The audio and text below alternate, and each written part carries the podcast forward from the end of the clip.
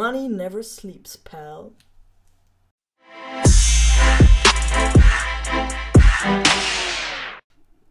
Und damit herzlich willkommen zum äh, Aktienclub, dem Podcast von Anfängern für Anfänger.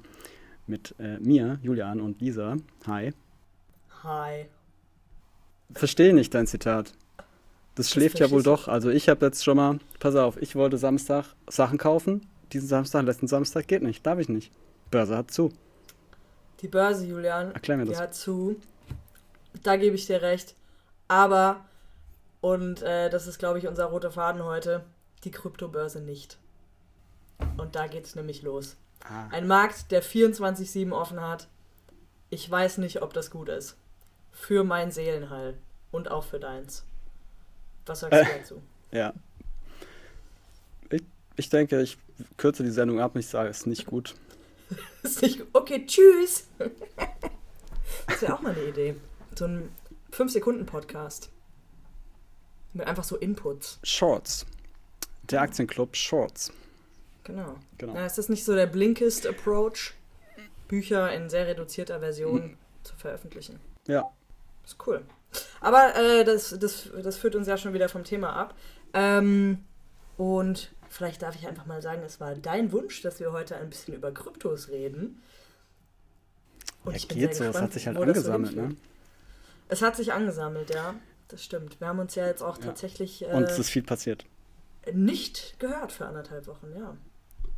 Ja, lange war es, lange war es. Ähm, Ja. Moderna hat mich ausgenockt. Die zweite Impfung Moderna. Etwas, ähm, ja, ausgenockt. Punkt. Jetzt beginnt die Freiheit auf jeden Fall. Jetzt und Nice. heute, ja, bei äh, Sonnenschein. Wir müssen mal vielleicht anfangen, Bier zu trinken zum Podcast. Ich habe tatsächlich vorhin überlegt, ich äh, musste nämlich noch kochen eben und dachte mir, es wäre eigentlich voll cool, wenn man dabei auch essen könnte. Das geht aber natürlich überhaupt nicht, weil man nichts mehr hören würde. Aber vielleicht machen wir mal eine Essensfolge und reden dann auch nur über Food Companies. Das finde ich irgendwie ganz interessant. Oh. Das finde ich auch interessant. So HelloFresh, Gorilla. Genau, gerade so Oatly und so, Mhm. Ja. die ja jetzt ihr, ihr IPO Oatly? haben. An die Börse. Yes. Großartig. Eine Food-Folge. Ja. Äh, tipp mal ein. Folge Tipp mal 9 ein. wird es dann. Food-Folge. Hm. Okay, warte. Geschrieben. Folge 9. Food. Ich hoffe, es sind alle damit einverstanden. Wenn nicht, schreibt uns bei Twitter, E-Mail oder so. Genau. Wir nehmen auch gerne Wünsche entgegen. Ja, Oh, absolut. unbedingt. Ah, apropos, ähm, auch wenn wir jetzt hier schon wieder jeden, jeden roten Faden verlieren, ähm, wir, wir können auch in, auf Discord äh, in, in Kontakt gehen. Schreibt uns dazu einfach und wir schicken euch eine Einladung zu unserem Discord-Server. Okay. Auch das geht jetzt. Fantastisch. Ich wollte mir dieses Discord ja mal angucken. Ich habe dich ja ein bisschen draufgezwungen. Aber man muss ja irgendwie auch die Produkte, die man sich dann so, äh, ja, die man unter die Lupe nimmt, auch mal ausprobieren. Ja, ich muss sagen, manchmal hasse ich, hasse ich dich für solche ähm, fortschrittlichen Dinge.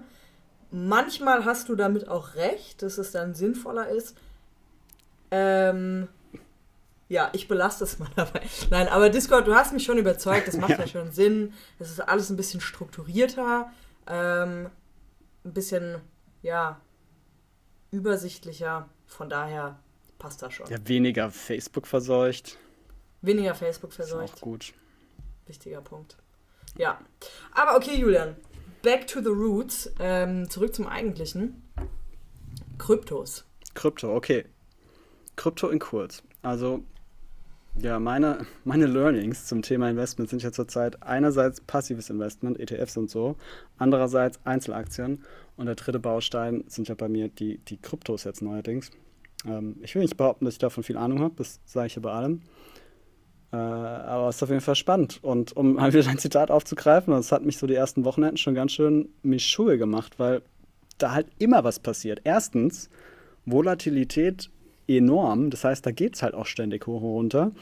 Zweitens, it never sleeps, never. Ich wache morgens auf und bin 200 Euro ärmer oder sowas in der Art, ja. Es ist wirklich verrückt. Und am Wochenende habe ich auch nochmal das Gefühl, geht es extrem steil, weil die ganzen Zocker und Trader, die dann ihre Aktien nicht handeln können, die denken sich, okay, Samstag, Sonntag mache ich all in Krypto. Oder ich weiß nicht, was da mhm. los ist, aber es ist total bekloppt. Muss man halt auch sagen, jetzt hat Elon Musk, äh, Elon Musk ja auch einiges gestartet. Mal wieder. Der Krypto, der Krypto-Dude. Oder wie er sich mit vielleicht auch wieder Krypto-Gott und Techno-Gott. Oder Techno-King, Krypto-King. Ich weiß nicht, was er sich da gerade für Titel gibt. Und wenn er halt was twittert im Sinne von äh, Tesla nimmt jetzt keine Bitcoins mehr als Zahlung und vorher, oh, uh, Tesla nimmt jetzt Bitcoin als Zahlung, dann geht halt auch der Markt da irgendwie rauf und runter. Was ich total verrückt fand, so die, die ersten großen Learnings, Entschuldigung, wenn ich hier die ganze Zeit äh, weiterrede, ich musste jetzt zuhören. Ähm, die ersten großen Learnings bei mir, Lerneffekte, waren einfach wirklich, waren wirklich, dass Krypto viel mehr ist als einfach nur eine Bezahlmethode, sondern dass da diese ganze Blockchain-Technologie dahinter steckt. Und das habe ich noch lange nicht durchdrungen, aber die Anwendungsmöglichkeiten sind halt immens. Und ich will da jetzt gar nicht so viel dazu sagen, da muss schon jeder mal selbst schauen, aber von also der Impact einfach, der auch möglich ist durch die Technologie Blockchain, ist schon auch enorm. Es steht hier alles unter dem Label Dezentralisierung. Aktuell steht alles unter dem Label Zentralisierung, ne? alle Daten zentral auf Clouds äh, und Datenzentren, Rechenzentren und die Dezentralisierung, ja, jedem seine eigenen Daten, alle haben, Kon nein, also du hast immer die eigene Kontrolle über deines, das, was du tust und Kryptowährung ist eben ein Beispiel dafür. Eine dezentrale Währung, mit der man bezahlen kann. Aber birgt auch Risiken. Ja, du hast ja jetzt schon Blockchain angesprochen. Du kannst es ja jetzt nicht anteasern und sagen, dann muss sich jeder selbst informieren. Das ist ja nicht so ganz einfach. Ziel der Sache. Ähm, ich habe mir das mal angeguckt, aber so wie ich das verstanden habe, geht es ja eigentlich nur darum, oder was heißt nur, ich streiche das nur, es geht darum, wie du gerade sagst, halt zu dezentralisieren. Das heißt, wenn ich jetzt zum Beispiel ein Handel machen möchte mit irgendjemandem, der in einem anderen Land sitzt, gibt es immer als Mittler eine Bank, die dafür auch eine gewisse Gebühr kassiert, sei es in Form von Währungstausch oder irgendwie sowas. Ne? Ja. Und wenn ich jetzt die Blockchain-Technologie nutze, stattdessen heißt es, dass quasi jeder, der mit seinem internetfähigen Gerät irgendwie am Start ist, diese Transaktion quasi legitimieren könnte. Richtig?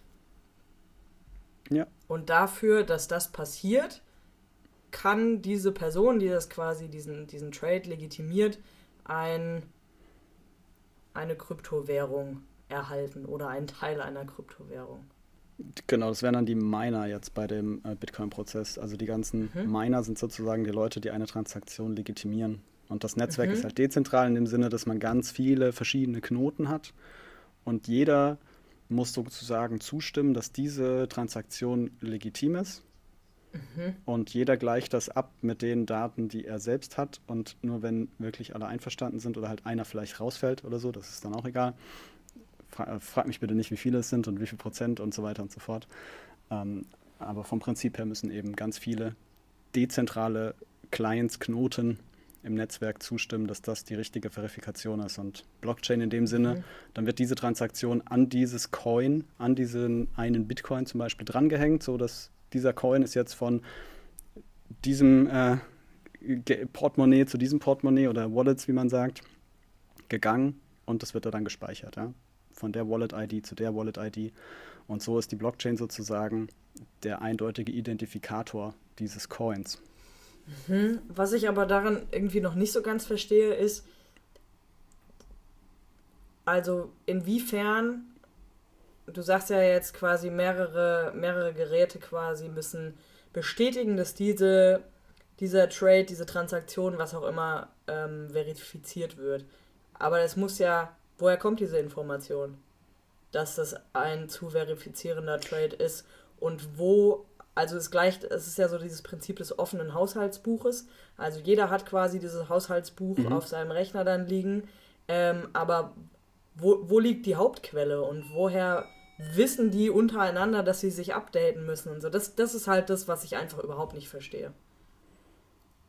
Ja, ich gehe kurz an die Türklingel und dann äh, klären wir das.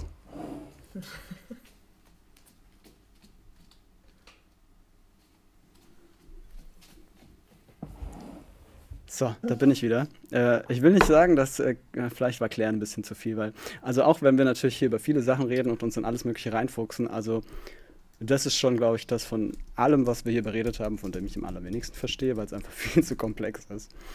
Ähm, mhm. Aber wie du sagst, jeder hat dieses offene Buch, jeder kann einsehen, welche Transaktionen wann zwischen welchen Wallet-IDs stattgefunden haben.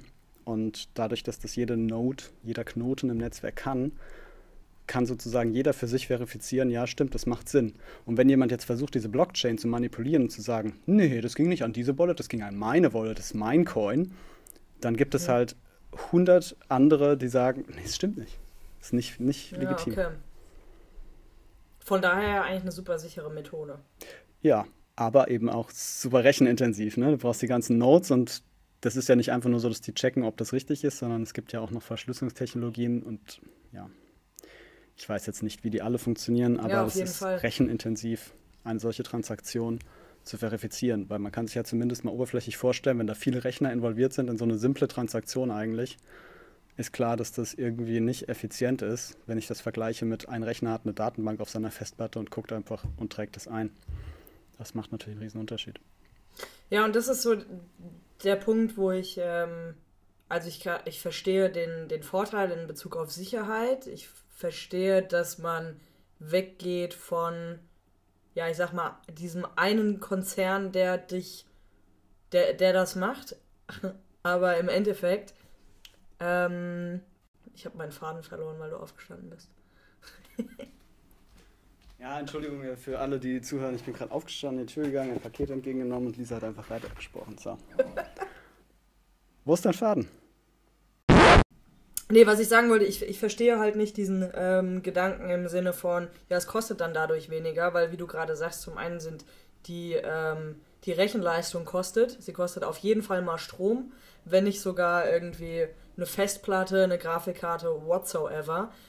Wo, also diesen Vorteil sehe ich halt nicht. Dann zu sagen, ah, ich bezahle jetzt die Bank nicht mehr, die das für mich macht, sondern ja, zahle in Krypto.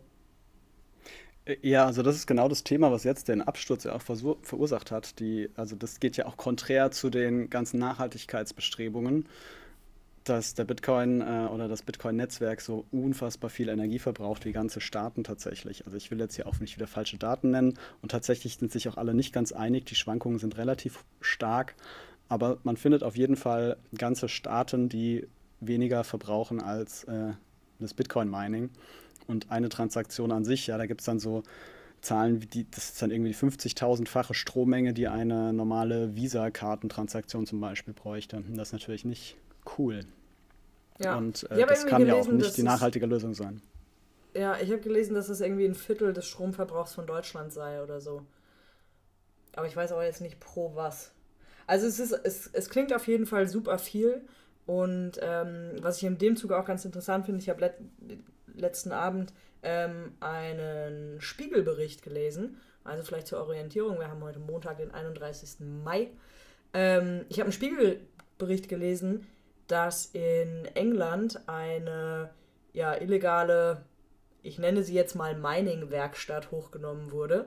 Und zwar ist die Polizei, hat das halt schon länger beobachtet, dass da immer Leute rein und raus sind zu unterschiedlichen Uhrzeiten und haben dann halt mit Wärmebildkameras, jo, halt hohen Stromverbrauch gesehen und so und sind davon ausgegangen, dass da halt eine illegale Grasfarm betrieben wird. Und im Endeffekt war es halt aber eine ein illegales Mining-Netzwerk, die dann irgendwie Strom angezapft haben und, und da halt irgendwie diverse Rechner, Grafikkarten und Co. Äh, haben laufen lassen. Und das finde ich super spannend, dass ja, man damit jetzt mittlerweile halt Geld machen kann. Ja, ja, das habe ich auch gelesen. Interessante Sache auf jeden Fall. Ist ja auch, ich habe ja schon mal darüber gesprochen, ist ja auch dafür verantwortlich, dass die Grafikkarten auch irgendwie äh, nicht lieferbar sind für normale Menschen, weil die Grafikkarten genutzt werden für dieses Mining. Ja. Aber es gibt ja auch andere Technologien, andere Ansätze und Weiterentwicklungen, die halt versuchen, dieses ähm, ja, Stromkostenproblem ein bisschen in den Griff zu bekommen. Und da gibt es ja auch ganz andere Konzepte. Ether zum Beispiel ist da schon effizienter, also Ethereum als andere Plattform. Und äh, es gibt natürlich auch noch ganz andere, irgendwie Cardano zum Beispiel soll wahnsinnig effizient sein. Aber ich bin noch überhaupt nicht genug im Thema, um das alles erklären oder beurteilen zu können.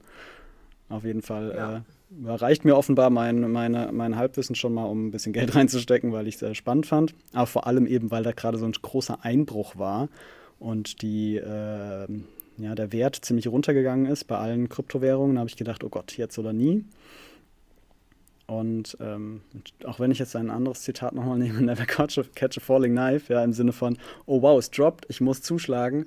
Und danach ging es noch weiter runter. Und ich habe ungefähr bei 10 Dips bestimmt immer einen kleinen Betrag investiert. Also es war, ging immer weiter runter. Man denkt sich, okay, noch weiter runter geht es nicht, jetzt geht es wieder hoch und man kauft und es ging immer weiter runter. Also das Messer ist immer weiter ist mir immer weiter durch die Hand geflutscht und hat mich dabei geschnitten. Bis sie den Arm abgeschnitten hat. Ja, ich habe genau ja, dasselbe gemacht. Nicht, also. Ich glaube, ich habe ein bisschen länger als du gewartet, aber irgendwann dachte ich mir, wenn ich es jetzt nicht tue, werde ich es wahrscheinlich für immer bereuen. Und wie oft hört man, ich würde sagen im letzten Jahr, ja, wer vor zehn Jahren den Bitcoin gekauft hätte für 45 Cent, der hätte jetzt 45 Milliarden. Whatever. Irgendwelche ja, ne? so abstrusen Stories immer. Und ich denke mir mal, ja, wirklich, die erstens die Gier und zweitens auch hätte, hätte, ja. Und gerade die Leute, die sowas sagen, sind ja natürlich nicht die, die so Sachen groß machen, weil sie halt nicht dran glauben.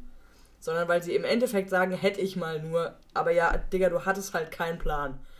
Ja. Und deswegen dachte ich, ich möchte nicht diese Person sein, die ähm, irgendwann gesagt, hätte ich mal damals beim Crash, also Crash in Anführungszeichen, aber ich meine, wenn wir den Bitcoin angucken, ähm, der ist halt einfach mal von 50.000 auf so 28.000 runtergerauscht. Es ist auf jeden Fall ein kleinerer Crash oder kleiner oder größer. Ähm, und jo, wer weiß, vielleicht geht es wieder hoch, vielleicht habe ich aber auch mein Geld verpulvert. An dieser Stelle auch nochmal ein Disclaimer. Julian und ich haben beide Kryptowährungen. Das ist aber keine Kaufempfehlung, sondern unser, unsere persönliche Meinung.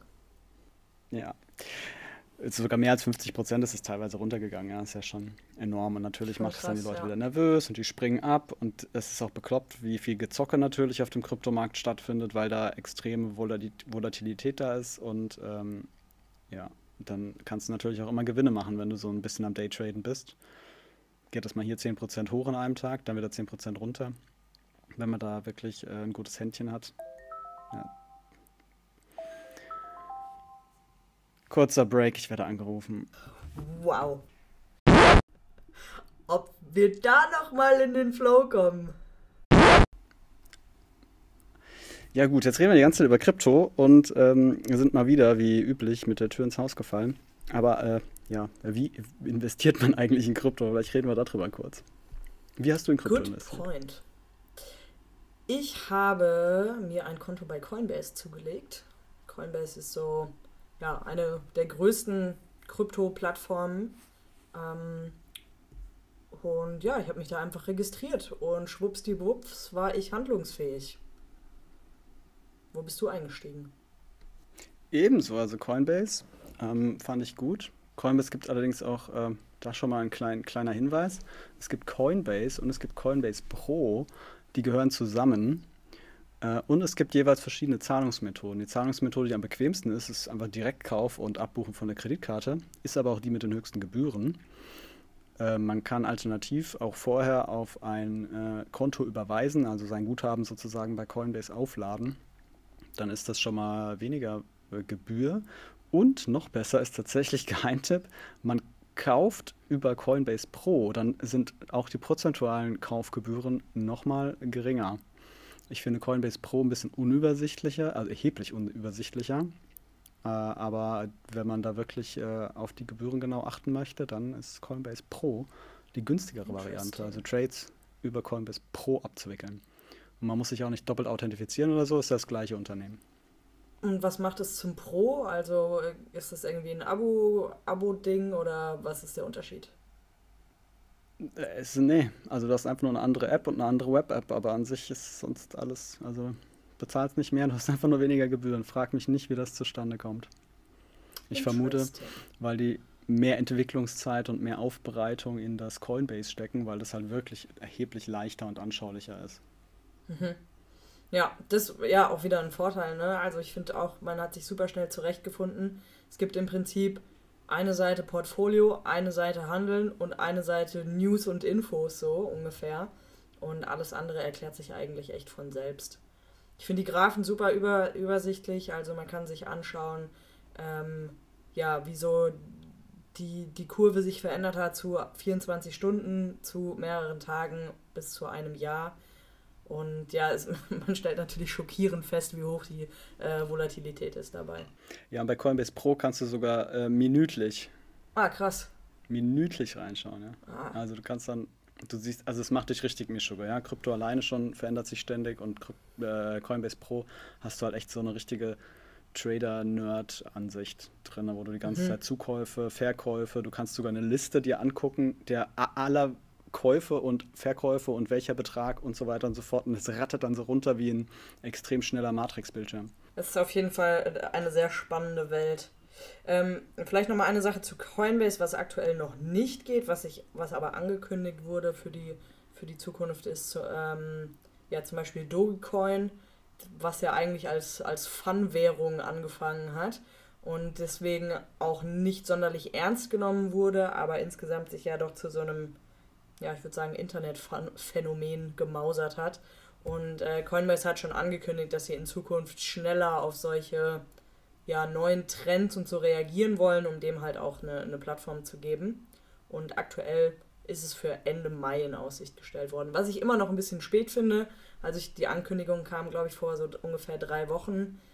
Und dann zu sagen Ende Mai, ja, aber gut. Immerhin wird es irgendwann. Ich vermute ja ehrlich gesagt, dass, dass Dogecoin auch gestorben ist. Also das geht nur noch runter. Aber ist nur meine, meine bescheidene Einsicht. Warte mal ab, bis Elon wieder twittert. Ja. Ja, das ist vielleicht auch nochmal so ein Punkt. Äh, dieser Kryptomarkt ist halt echt einfach, ja, im, im Endeffekt lebt es ja nur dadurch, dass entweder Leute Kryptos akzeptieren, also mit Leute meine ich Firmenbosse. Ähm, also zum Beispiel PayPal hat ja angekündigt, Kryptos als, als Zahlungsmittel zuzulassen.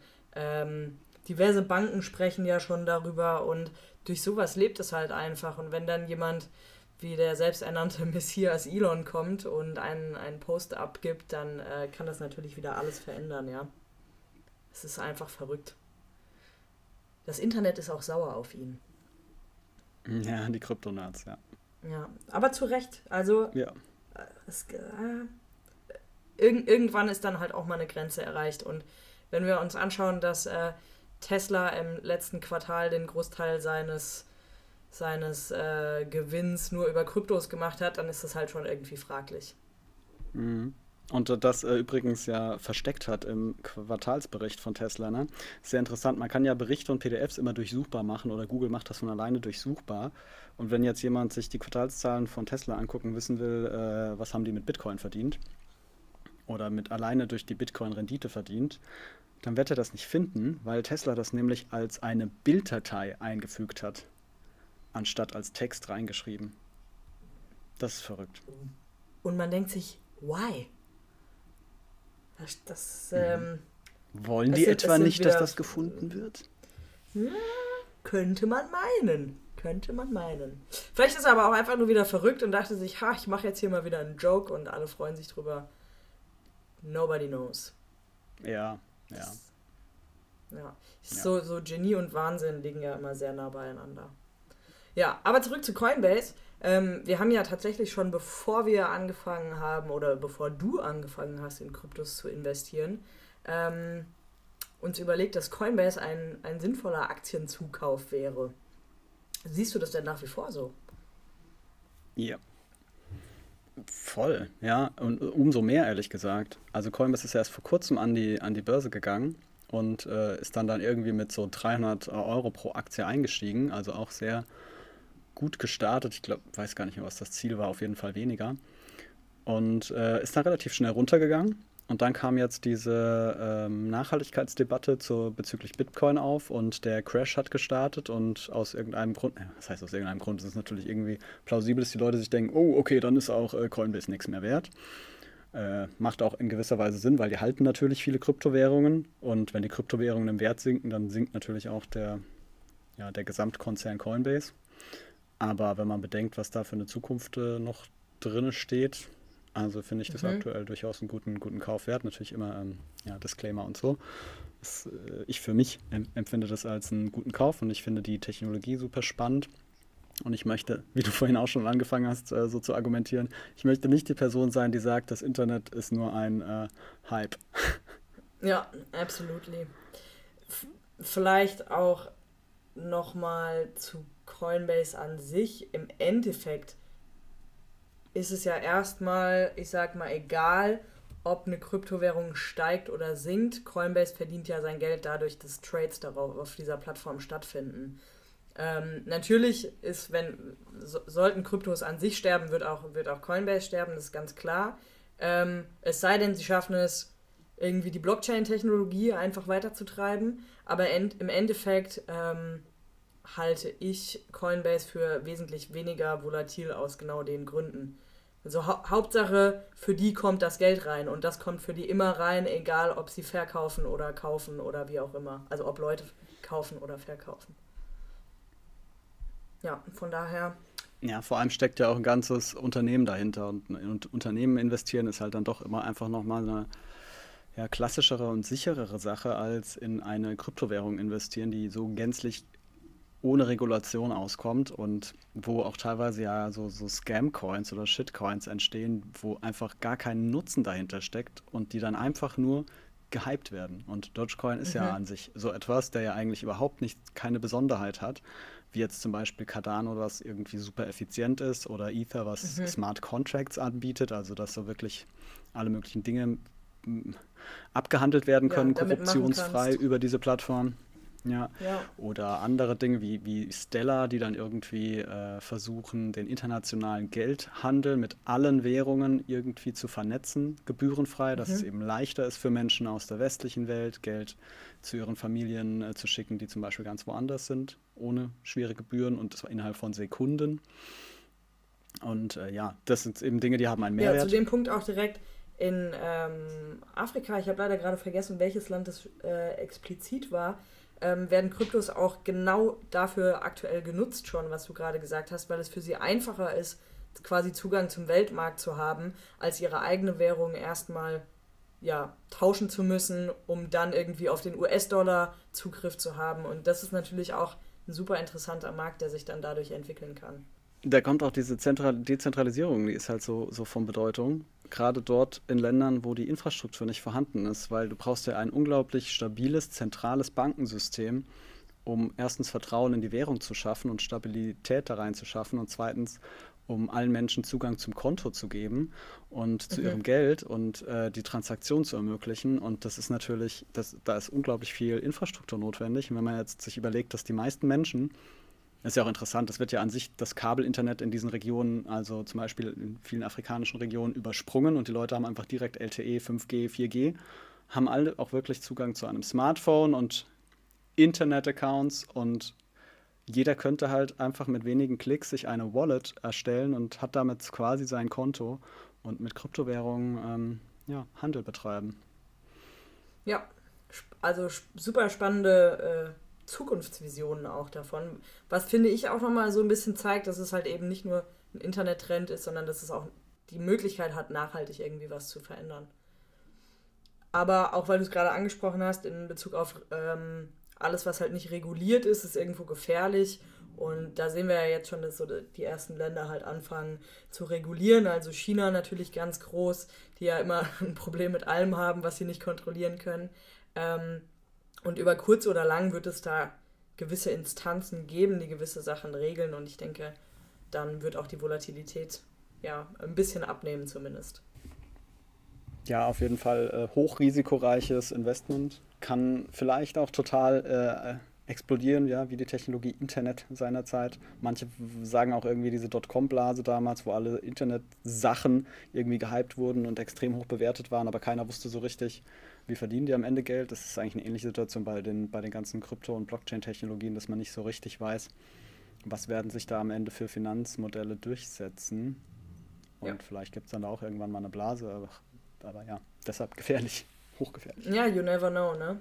Aber eine Möglichkeit, mhm. um da auch so ein bisschen äh, zu diversifizieren, ist ja, ich glaube, so, es gibt so zwei Optionen. Also einmal, was du gemacht hast und irgendwie so alles alles einmal gekauft. Ähm, ja. Aber es gibt natürlich auch die, die klassische Version äh, ETFs, beziehungsweise in Deutschland sind, gibt es keine Krypto-ETFs, ähm, aber man kann sogenannte ETNs kaufen, also diese Exchange Traded Notes, im Endeffekt ja wie so eine Währungsinvestition. Also ich kaufe mir gewisse Anteile an Währung. Das ist natürlich auch eine Möglichkeit, um so ein bisschen die, die ja, Low-Risk-Version, aber Low-Risk ist in dem Fall halt auf gar keinen Fall angemessen, ähm, Lower-Risk-Version zu fahren, als halt quasi auf eigene Faust zu investieren. Ja. Habe ich mich aber auch noch nicht mit beschäftigt. Man zahlt so halt Gebühren, ich weiß ne? nur, man zahlt Gebühren, wie immer.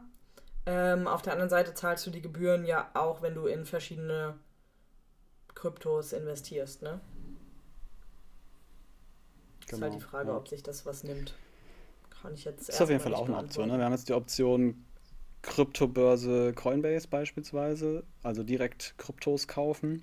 Ähm, es kann natürlich auch direkt irgendwie auf Bitcoin kommen. Es gibt ja auch diverse andere Kryptobörsen. Kraken zum Beispiel habe ich auch mal einen Account gemacht, um äh, so kleine Währungen zu kaufen, die es irgendwie nicht gibt, so mit so für 10 Euro oder so, so kleine Beträge. Ähm, oder äh, Binance gibt es, also diese Börsen. Und ich kaufe direkt äh, Bitcoin. Und da hat man nochmal die Variante, sich die Bitcoins sozusagen in sein Wallet zu ziehen oder man lässt die halt sozusagen einfach bei dieser Börse und vertraut darauf, dass die Börse gut darauf aufpasst. Ähm, die meisten raten, glaube ich, dazu, dass man sich das in seine Wallet zieht, am besten noch irgendwie eine Offline-Wallet, um das Geld ganz sicher zu haben, damit das äh, vor gegebenenfalls möglichen Hackerangriffen geschützt ist. Und dann haben wir die Variante, die du gerade genannt hast. ETFs, ETNs in dem Fall. Ähm, die kann man tatsächlich auch schon handeln, also zumindest Bitcoin und Ether gibt es, äh, habe ich meine ich auch bei Scalable zumindest äh, schon gesehen, dass ich die kaufen mhm. kann. Ich bin mir nicht ganz sicher, oder habe ich das nur bei Just Ja, genau, das gesehen? ist. Nee, das ist tatsächlich so der, der nächste Punkt schon, ähm, weil du einzelne Kryptos, zum Beispiel Bitcoin, Ether, Litecoin und auch noch ein paar andere, ähm, kannst du auf Scalable Capital zum Beispiel ganz normal traden und dir auch Sparpläne dafür anlegen. Also ganz interessant, dass auch ein, einer der sogenannten Neo-Broker ähm, Kryptos aufgenommen hat, was sicherlich auch eine gewisse ja, Zukunftsvision zeigt. Ich habe auch schon von Entwicklungen gelesen, dass es scheinbar jetzt diese Neo-Broker wie Trade Republic und äh, Scalable Capital, Trade Republic kann übrigens auch irgendwie seit den letzten Tagen ähm, Krypto handeln, dass die, die sich auf diesem Kryptomarkt bewegen. Ja, ich habe mir aber auf jeden Fall auch mal einen Account erstellt und äh, gucke mir diesen Broker auch immer an, ja. Einfach der Vollständigkeit halber. Ja, selbstverständlich. Ähm, und äh, dass andererseits aber so Börsen wie Coinbase auch anfangen, Aktien äh, handeln zu können. Ja? Dass die versuchen sozusagen auch eine Art äh, Broker und ja, alles Mögliche, was Investment betrifft, zu sein. Und das sind natürlich auch nochmal interessante Perspektiven vielleicht für so eine Coinbase-Aktie, falls ihr das irgendwie mhm. gut umsetzt. Mhm. Da fällt mir ein in diesem Zuge, gerade der Fakt, dass man dann doch irgendwie, also, nee, ich fange neu an. Ich habe ja ursprünglich angefangen mit einem Broker und zwar mein DKB-Broker, von dem ich mich ja jetzt relativ zeitnah schon verabschiedet habe, ähm, um ein bisschen Gebühren zu sparen. Und habe mich in diesem Zuge damit beschäftigt, mich doch einmal in Excel einzuarbeiten.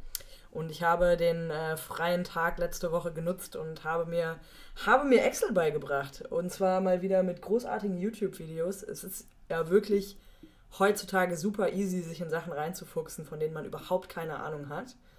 Und ich habe es tatsächlich geschafft, in relativ kurzer Zeit mit Videos auf 1,75-facher Geschwindigkeit ähm, mir so eine Art ja, Zielportfolio im Endeffekt anzulegen, um halt auch den Überblick zu behalten, was ist eigentlich wo. Ja, und wie, wie, wie, groß, wie groß ist mein Portfolio so im Gesamten, dass man das halt so ein bisschen auf dem Schirm hat. Und ich muss sagen, es ist ein sehr, sehr großer Vorteil gegenüber OneNote, wo ich noch händisch alles aufgeschrieben habe. Hat sich also auf jeden Fall gelohnt, die paar Stunden äh, Excel-Crash-Kurs. Bist du ein bisschen stolz auf mich? Würdest du sagen, das ist eine deiner größten Errungenschaften der letzten zwei Wochen? Puh, der letzten zwei Wochen. Ja, der letzten zwei Wochen würde ich mitgehen, auf jeden Fall voll gut. Was war eine andere gute Entscheidung in, den letzten zwei Wochen bei dir? Doch mal in Kryptos einzusteigen. Ha, bis jetzt denkst ich glaub. Ich, bis jetzt denke ich das. Ich habe ganze 18 Euro verdient. Ähm, ich freue mich da sehr drüber. Nein, ähm, ich muss generell sagen, dass der, der Wissenszuwachs, und das bezieht sich gar nicht nur auf, wie funktioniert der Markt und wie investiere ich in Aktien und wie entscheide ich mich und so weiter, der Wissenszuwachs allgemein so drumherum extrem zugenommen hat. Und das finde ich super cool, ähm, ja, zu sehen, was man da so noch als, ich sage jetzt einfach mal, Abfallprodukte mitkriegt. Also ich glaube, ich hätte mich nicht mit Excel beschäftigt, wenn ich es nicht irgendwann wirklich so wie jetzt einfach mal gebraucht hätte. Es gäbe immer Möglichkeiten, es irgendwie zu umgehen. Aber jetzt war ich wirklich mal an so einem Punkt, wo ich dachte, nee, ich kann es nicht mehr umgehen. Ich brauche es einfach. Und ähm, von daher hat dieses dieses Podcast-Aktienprojekt auf jeden Fall schon ein, eine nachhaltige Wirkung gehabt. Hm, naja, absolut. Also wow, ja, ich habe auch wahnsinnig viel gelernt. Ich habe ja von allem überhaupt keine Ahnung vorher gehabt und jetzt äh, mache ich hier irgendwie parallel passives Investieren, sozial verantwortliches Investieren, äh, Einzelaktien und Unternehmenszeug, Geschäftsmodelle irgendwie besser verstehen und dann noch diese Blockchain-Kryptowährungssache. Und nebenbei machen ja. wir auch noch unseren Podcast. Und äh, für Podcasten muss man ja auch ein bisschen was über Tontechnik und äh, Vermarktung und so weiter lernen. Nicht, dass wir das jetzt schon großartig machen würden, aber es kommt noch. Es kommt noch. Ja. Ich, wollt, ich dachte gerade eigentlich, du willst sagen, und nebenbei arbeiten wir auch noch, was wir halt wirklich tun. Oh. Ähm, von daher ist es manchmal auch echt so ein bisschen der Overload. Ähm, deswegen war es eigentlich gar nicht mal so schlimm, dass wir uns jetzt anderthalb Wochen nicht gesprochen haben, weil man mal so Zeit hatte, auch ein paar Sachen sacken zu lassen. Ähm, das hilft auf jeden Fall mal. Und da auch so der Tipp, was, was du gesagt hattest, was ich dir auch damals bei, äh, beim Aktientrade gesagt hast, so dieser nicht ständige Blick ins Portfolio hilft auf jeden Fall auch, um sich so ein bisschen zu entschleunigen. Und gerade so dieser hochvolatile Kryptomarkt, wenn man ja halt nicht am Tag 50 Mal reinguckt und sieht, okay, ich habe jetzt ungefähr die Hälfte verloren und huhu, ich habe wieder die Hälfte gewonnen. Es ist schon ganz angenehm, es einfach auch mal sein zu lassen. Ja, das muss man auch lernen. Ja. Und wo du angesprochen hast übrigens, ne, wie man jetzt, äh, also was kaufe ich mir jetzt eigentlich? Kaufe ich mir jetzt Bitcoin? Es gibt ja auch ganz viele andere ähm, Währung und ich habe ja auch, äh, ja, wie du schon sagst, irgendwie zehn verschiedene Coins investiert, muss man sich halt auch fragen. Ich glaube, viele schütteln immer den Kopf. Es ist wohl üblich, dass wenn man da einsteigt, man irgendwie so ähm, gehypt ist von diesen ganzen äh, verschiedenen Themen, dass man anfängt, sein Geld so ein bisschen zu streuen. Ich fand irgendwie, es ist sinnvoll, weil man sein Portfolio diversifiziert. Ähm, aber ganz viele kaufen einfach Bitcoin und halten das. Ja, nennt man ja Hoddeln ja, weil sich irgendeiner im Internet mal verschrieben hat. Äh, anstatt Hold zu schreiben, ist das beim Bitcoin halten nennt man Hoddeln äh, oder auch Ether zu halten. Das sind ja so die beiden mit der größten Marktkapitalisierung. Und ich, also was ich mich auch echt überrascht, man sieht ja bei Coinbase auch mal schön oder bei anderen auch die Darstellung aller Graphen übereinander und die verhalten sich ja fast immer identisch. Ja. Es gibt immer nur ganz kurze Phasen, wo einer ein bisschen steiler hochgeht, eine andere ein bisschen steiler runter oder so, aber an sich gehen die alle gleich hoch und runter. Das ist super verrückt. Ja, ja auf äh, Coinbase wird einem ja zusätzlich auch noch angezeigt, welche Kryptos miteinander korrelieren. Ähm, das kann man ja. sich auch nochmal anschauen. Großartig. Ähm, ja, coole Plattform auf jeden Fall. Okay, ich war jetzt eben schon so im Fragemodus. Also wir haben äh, ein, eins deiner größten Errungenschaften war Excel-Skills äh, anzueignen. Eine deiner größten wertvollsten Entscheidungen die letzten zwei Wochen war Einstieg in Krypto. Würdest du das so unterstreichen? Oh, eine der wertvollsten Entscheidungen. Das ist schon ein bisschen zu Invest Investmententscheidung. Mm, geht eigentlich. Ich habe, ähm, ich habe mich finally für einen ETF entschieden. Äh, und zwar Emerging Markets äh, ETF. Das ist, glaube ich, viel eher ja, so die, die Sternstunde, sage ich jetzt einfach mal. Einfach, weil es so unfassbar schwierig war. Also wir haben uns ja auch ein bisschen darüber ausgetauscht und irgendwie wochenlang hin und her, ja, ich habe hier den gefunden und was hältst du von dem? Und im Endeffekt muss ich sagen, wir haben ja auch in der letzten äh, Folge recht ausführlich darüber gesprochen, wie man sich so entscheiden kann und was Faktoren sind, die einem irgendwie wichtig sind. Und manche ETFs unterscheiden sich halt wirklich einfach nur minimal.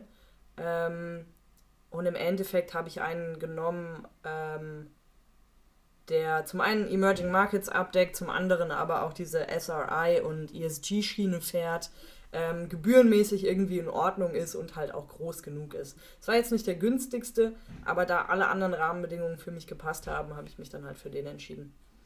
Und ja, das ist, glaube ich, eher so meine Errungenschaft, weil man sich ja einfach mal festlegt. Ich weiß nicht, wie es bei dir aussieht am, am ETF-Markt, äh, ja. aber ich glaube, das Festlegen ist tatsächlich so das Schwierigste, oder?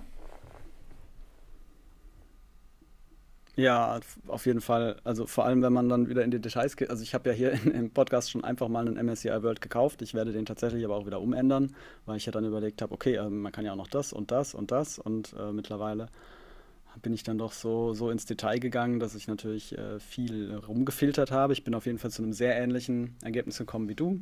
Äh, wir haben ja mal festgestellt, dass für uns dieses Social Responsibility wichtig ist. Und da gibt es die ESG-Kriterien. Und dann habe ich mir aber überlegt, äh, ESG screened, also nur danach gefiltert, reicht mir irgendwie nicht. Es ergibt für mich auch nicht so richtig viel Sinn, weil angenommen, äh, diese ESG-Unternehmen würden sowieso erfolgreich werden, dann wird ja auch der normale MSCI World irgendwann diese, also quasi, dann würden die sich ja fast identisch abbilden. Und deshalb wollte ich auf jeden Fall was, was auch mit Gewichtungen arbeitet, also die Unternehmen auch nach ihrer, ähm, nach ESG-Kriterien gewichtet. Sprich, die, die da einfach gut sind, in ihr, innerhalb ihrer Branche natürlich, nicht einfach allgemein, sondern innerhalb der jeweiligen Branche, die sollten dann, finde ich, auch einfach mehr in dem ähm, Indexfonds gewichtet sein um, weil ich einfach irgendwie das Gefühl habe, erstens ist es nochmal stärker umgesetzt, die ESG-Kriterien. Zweitens, wenn ich darauf spekuliere, dass es zumindest irgendwie ein bisschen die, ähm, ja, die Rendite beeinflusst. Und tatsächlich laufen ja die ESG-Fonds teilweise besser als die normalen. Dann äh, will ich da einfach auch nochmal diese Gewichtung drin haben, weil das ist, glaube ich, der einzige Faktor, der sich dann ein bisschen verändert ich meine, wenn sich das anpasst, ja, und die Weltwirtschaft am Ende alles nur noch nach ESG-Kriterien macht, dann ist auch wieder der normale MSCI World, er bildet halt auch wieder die ESG-Welt sozusagen ab, ne? Wenn dann eben alle ja. Nicht-ESG-Unternehmen irgendwann hinten runtergefallen sind oder bankrott gegangen sind und so weiter und so fort. Aber so für den ja. Übergang finde ich dann das mit der Gewichtung irgendwie sinnvoll. Und dann wollte ich noch ein Kriterium, das war nochmal fokussiert auf äh, Klimawandel. Das finde ich irgendwie das wichtigste Kriterium da reinzubringen. Und das halte ich auch für das am besten recherchierbare durch diese Indexanbieter, sodass das, glaube ich, auch relativ valide tatsächlich umgesetzt wird, dass eben ein Low Carbon Footprint ähm, berücksichtigt wird. Und das ist dann eben bei diesem, das heißt, ich habe jetzt ein MSCI World ähm, Reduced Fossil Fuels. Ja, das ist die Variante, die ich sowohl bei Emerging Markets als auch beim Welt-ETF dann wählen werde. Okay wählen wirst. Du hast das also noch nicht getan, oder? Ja, genau, da sind wir wieder beim Broker-Thema. Ähm, ich habe da die, äh, mich für diese langfristigen Sachen für die ING entschieden, weil die Sparpläne kostenfrei sind.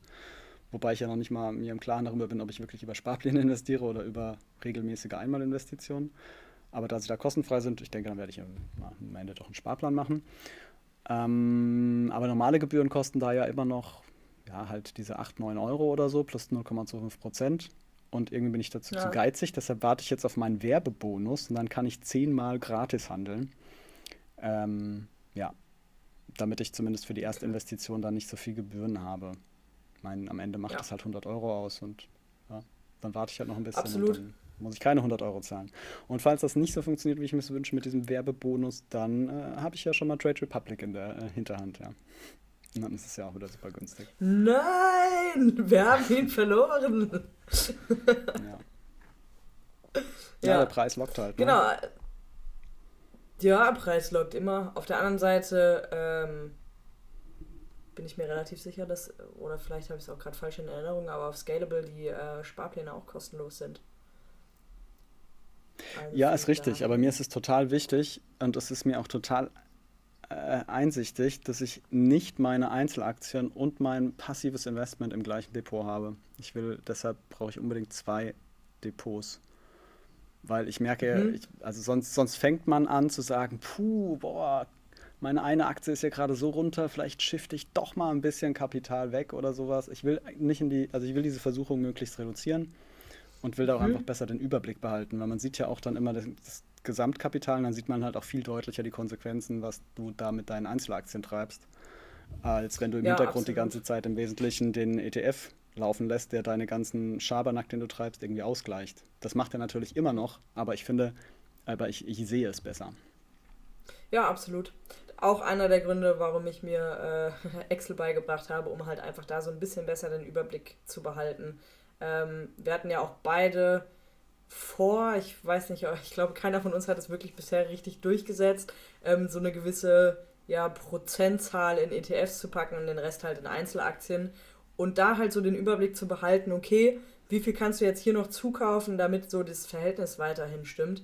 Und dafür ist es natürlich super praktisch, sich einfach mal so ein Excel-Sheet anzulegen, ähm, wo halt alle Depots oder auch sowas dann wie Coinbase, so, so ein Wallet, ähm, ja, übersichtlich einfach dargestellt wird.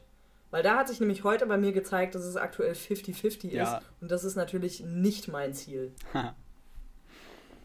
Ja, also bei mir funktioniert es. Ja. Ich habe das vorher gemacht und deshalb habe ich noch nicht mehr oder nur unwesentlich mehr in meine Einzelaktien und in die Krypto gesteckt. Und ETF äh, sozusagen habe ich schon mal alles auf das richtige Depot geschoben und warte jetzt eigentlich nur noch auf diesen Handelbonus und dann schlage ich zu und dann ist es eigentlich doch recht ausgeglichen, so wie ich es mir vorgestellt habe. Also ich bin dann bei 80-20 sozusagen, also 80% ETF, 20% Risiko und davon jeweils die Hälfte Krypto, die Hälfte Einzelaktien.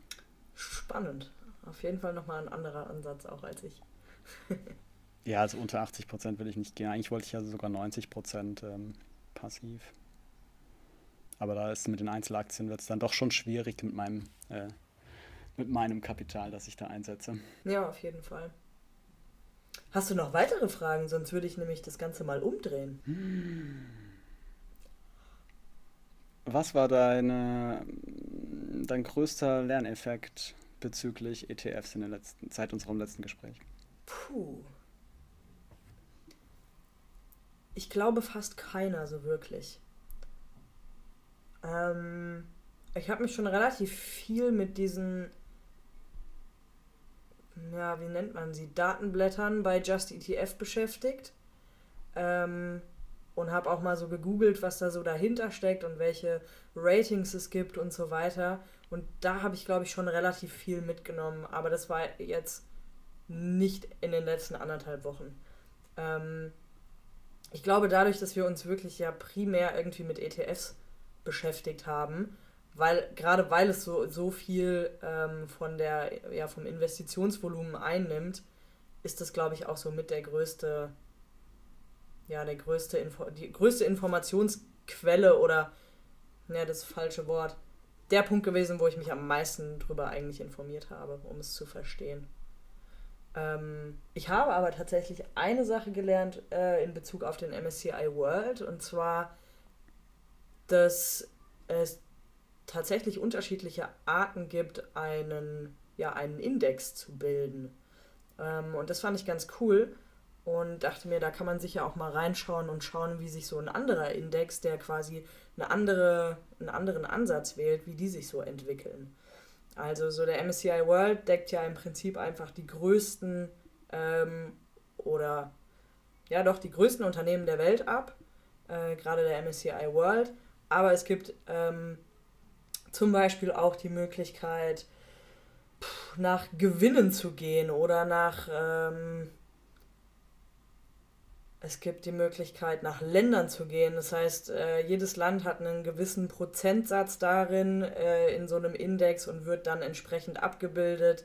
Ähm, und bei jedem, bei, bei jedem Index gibt es im Endeffekt Vor- und Nachteile. Und vielleicht schauen wir die uns das nächste Mal einfach mal ein bisschen genauer an, um ja, einfach nochmal andere Möglichkeiten kennenzulernen. Ich würde mir herausnehmen, ähm, mich da einfach nochmal anzuschließen. Äh, ich, ich finde, oder es ein bisschen zu abstrahieren, ich finde, mein, mein größter Lerneffekt bezüglich ETFs in seit unserem letzten Gespräch äh, war eigentlich, ich bin ja auch so von der Fraktion, die gerne genau versteht, in was man investiert. Ja, ich investiere dann doch lieber in weniger, verstehe es aber ganz gut. Das passt vielleicht nicht zu meinem Krypto-Portfolio, aber ich habe schon den Eindruck, dass ich verstehe, für was diese Dinge benutzt werden. Das reicht mir an Verständnistiefe. Und äh, bei den ETFs hat sich dann wirklich für wertvoll erwiesen, genau reinzugucken bei MSCI zum Beispiel, nach welchen Kriterien welche Gewichtungen da angewandt werden und äh, zu wissen, was da wirklich am Ende drin steckt. Weil natürlich der ETF, je stärker der irgendwie gefiltert ist nach ESG oder dann von MSCI sogar nach SRI-Kriterien gewichtet wird. Ähm, ist natürlich ein bisschen mehr Blackboxen, da muss man dann schon mal nochmal genau reingucken, aber es ist alles transparent im Netz verfügbar. Und das finde ich dann doch ja. ganz gut. Das heißt, mein Lerneffekt ist, es lohnt sich da echt genau reinzugucken in die einzelnen ETFs und da die Vergleiche zu nutzen und das fand ich sehr wertvoll. Nächste Frage. Und zwar, was war seit unserem letzten Gespräch das coolste Medium zum Thema Investment, das du entdeckt hast? Oh, ich muss auf solche Fragen eigentlich vorbereitet sein.